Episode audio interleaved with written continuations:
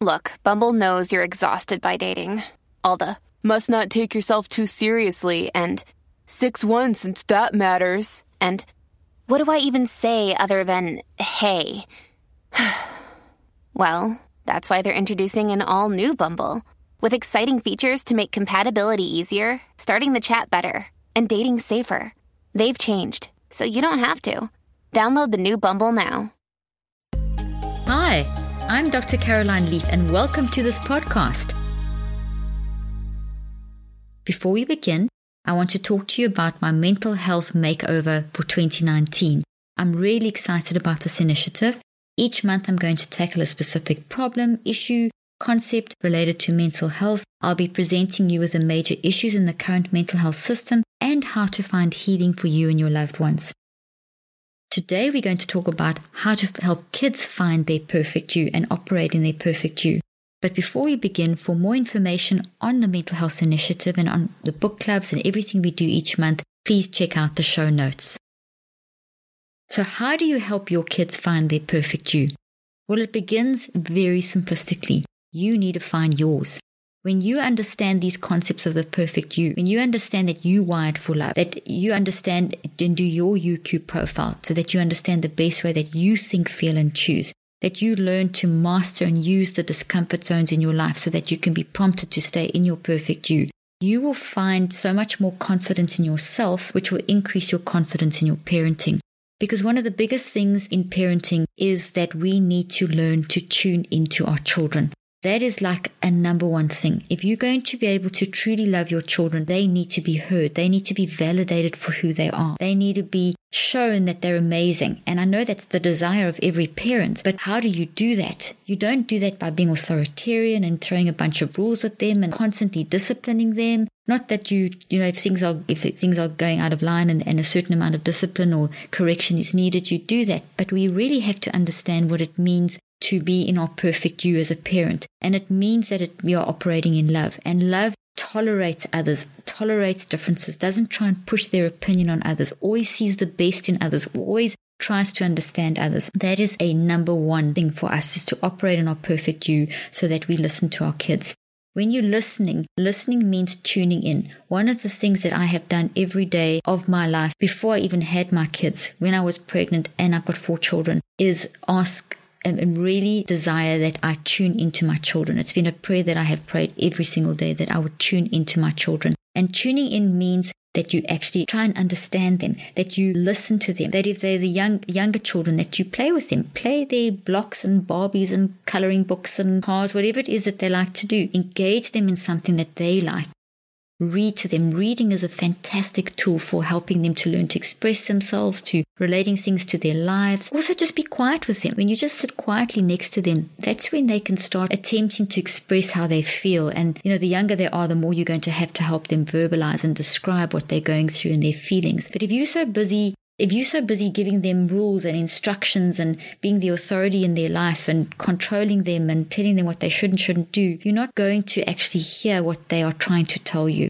Start introducing once you once you built up this real developed your skill at really tuning into your children. Don't just pray your tuning, but really tune into your children. Really sit and listen all the things I've been saying. Then start introducing the concepts of the perfect you in a fun way. Get cut out pictures of the brain. Start take a theme for the month, like a wired for love theme that we're going to learn what it means that we are brain has only got love things in there. Maybe you can paint a brain with hearts in it. I mean, depending on the age of your child, maybe you can cook together and make cookies that are the shape of a brain and hearts and so read books on on on love and on the brain and then start getting into the UQ. Take a question per week or per month or and break that down, adapt it down to their level, rewrite the question in, in a way that they would understand and start helping them to explore their thinking and their feeling and their choosing. This is not going to be a quick thing. Take your time. There is no time limit. I would tell you to honestly take a whole year to, to teach your children about the perfect you it's so important in helping them find their identity. Another big factor that I want to stress and emphasize with your children, whatever age they are, is that stress that difference is not a value judgment. And by that I mean it's we've got to help our kids understand that it's okay to be different, that there's something that you can do that no one else can do. Tell them that often. Help them to understand that and accept that people don't have to be like you. People think differently, have different, have different belief systems. We need to teach our children to be much more tolerant of others. A lot of bullying happens when people don't understand how someone else operates or functions or that they're so different to them that they start to bully them. Everyone is different, that it's impossible for people to be the same. You see, when we don't understand that differences are actually okay, that they're not value judgments, and if someone's not exactly like them, then that's where bullying will come from. The majority of bullying comes from people not understanding that someone else is different, so they bully them. Also, a parent who is very bossy at home and who bullies their children into pushing them to follow rules and to be very dominant and who's very domineering, that will play out in the playground as well. So by us taking a encouraging children that differences are, okay and by us listening and tolerating our children, we then teach children to accept others and not get into this whole bullying thing, which, um, and they, we teach them to actually accept differences. Let's talk now about the older child. Let's talk about dealing with teenagers. To deal with a teenager, once again, I will stress with you, whether it's a young child or a teenager, please go through the perfect you. Get to understand your perfect you, the discomfort zones, wired for life, all that stuff. Differences are not value judgments. All these are relevant to whichever age group you're dealing with. When it comes to dealing with teenagers, what we need to remember is that the ages of between 12 and 18 is the most difficult part of the whole human life cycle. Let me stress that between 12 and 18 is the most difficult time. It's where identity is being formed and where identity is being challenged in every at on every level. The perfect you is really perfect for helping teenagers to help them to understand their identity. The, the UQ profile, the concepts of being wired for love, the discomfort zones, the realization that it's okay to be different to others, that you can do something that no one else can do.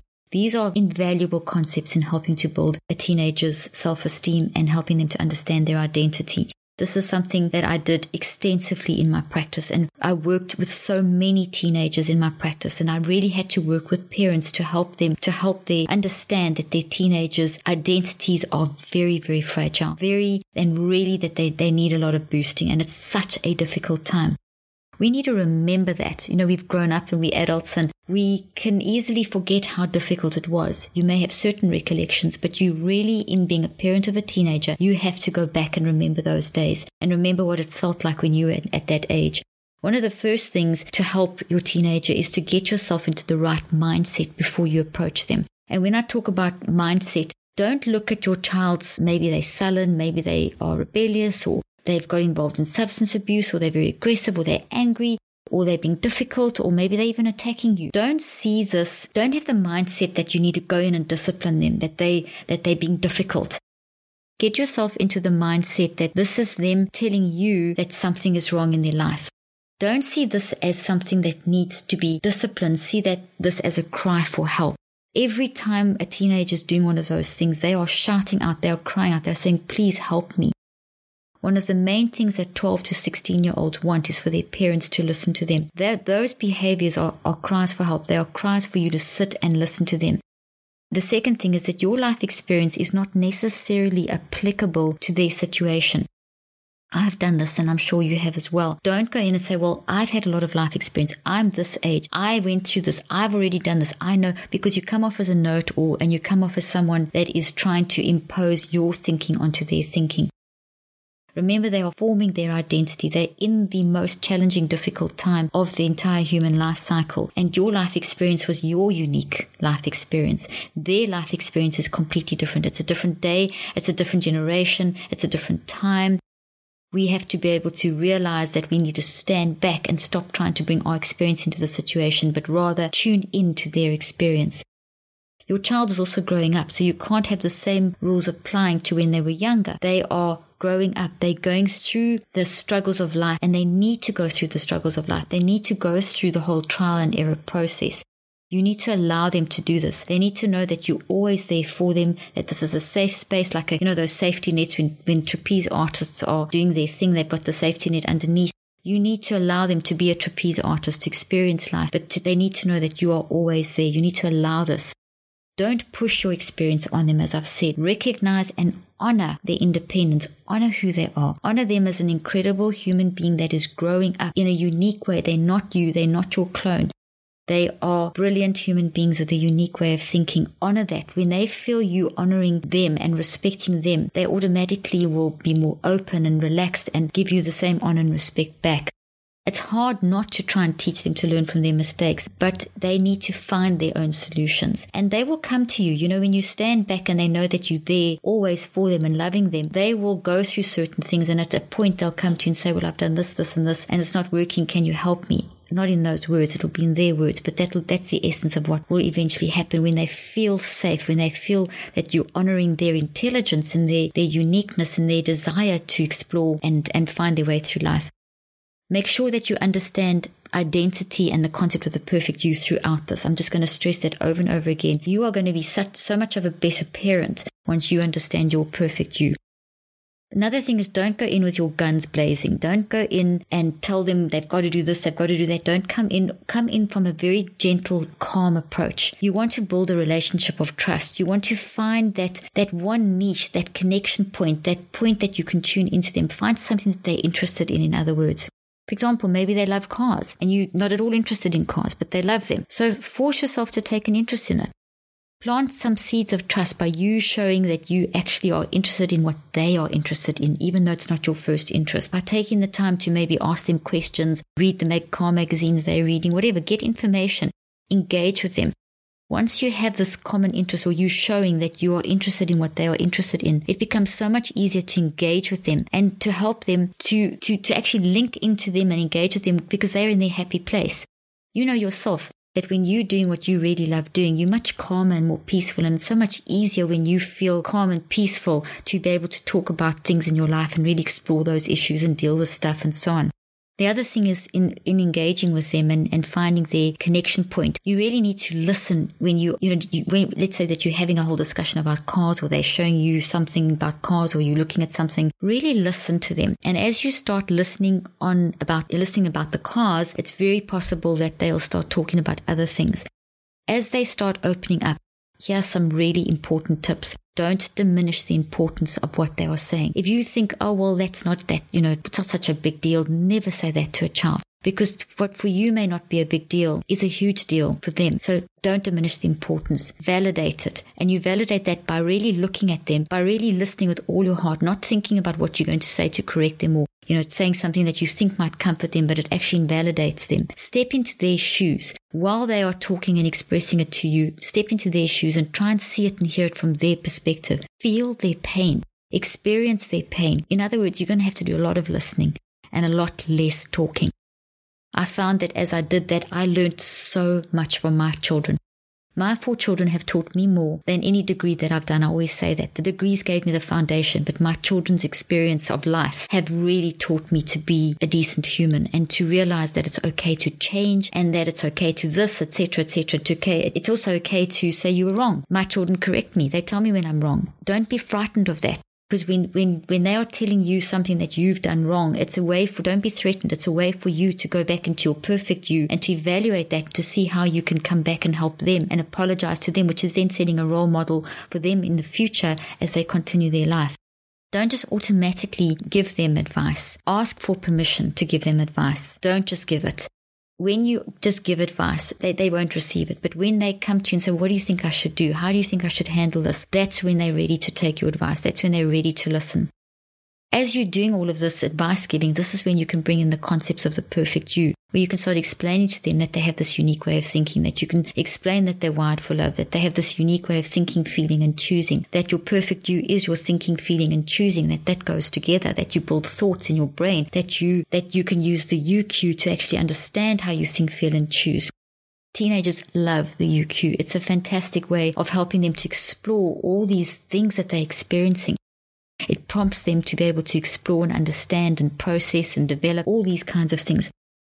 Help them to understand the discomfort zones. Help them explain, explain them to them, read through them with them, demonstrate them, give examples from your own life about how you using the UQ. Don't and in the discomfort zones, don't don't be scared to give examples from your life but give them in such a way that you're showing that you're trying to understand and relate to them, not that you're pushing your advice and your experience onto them.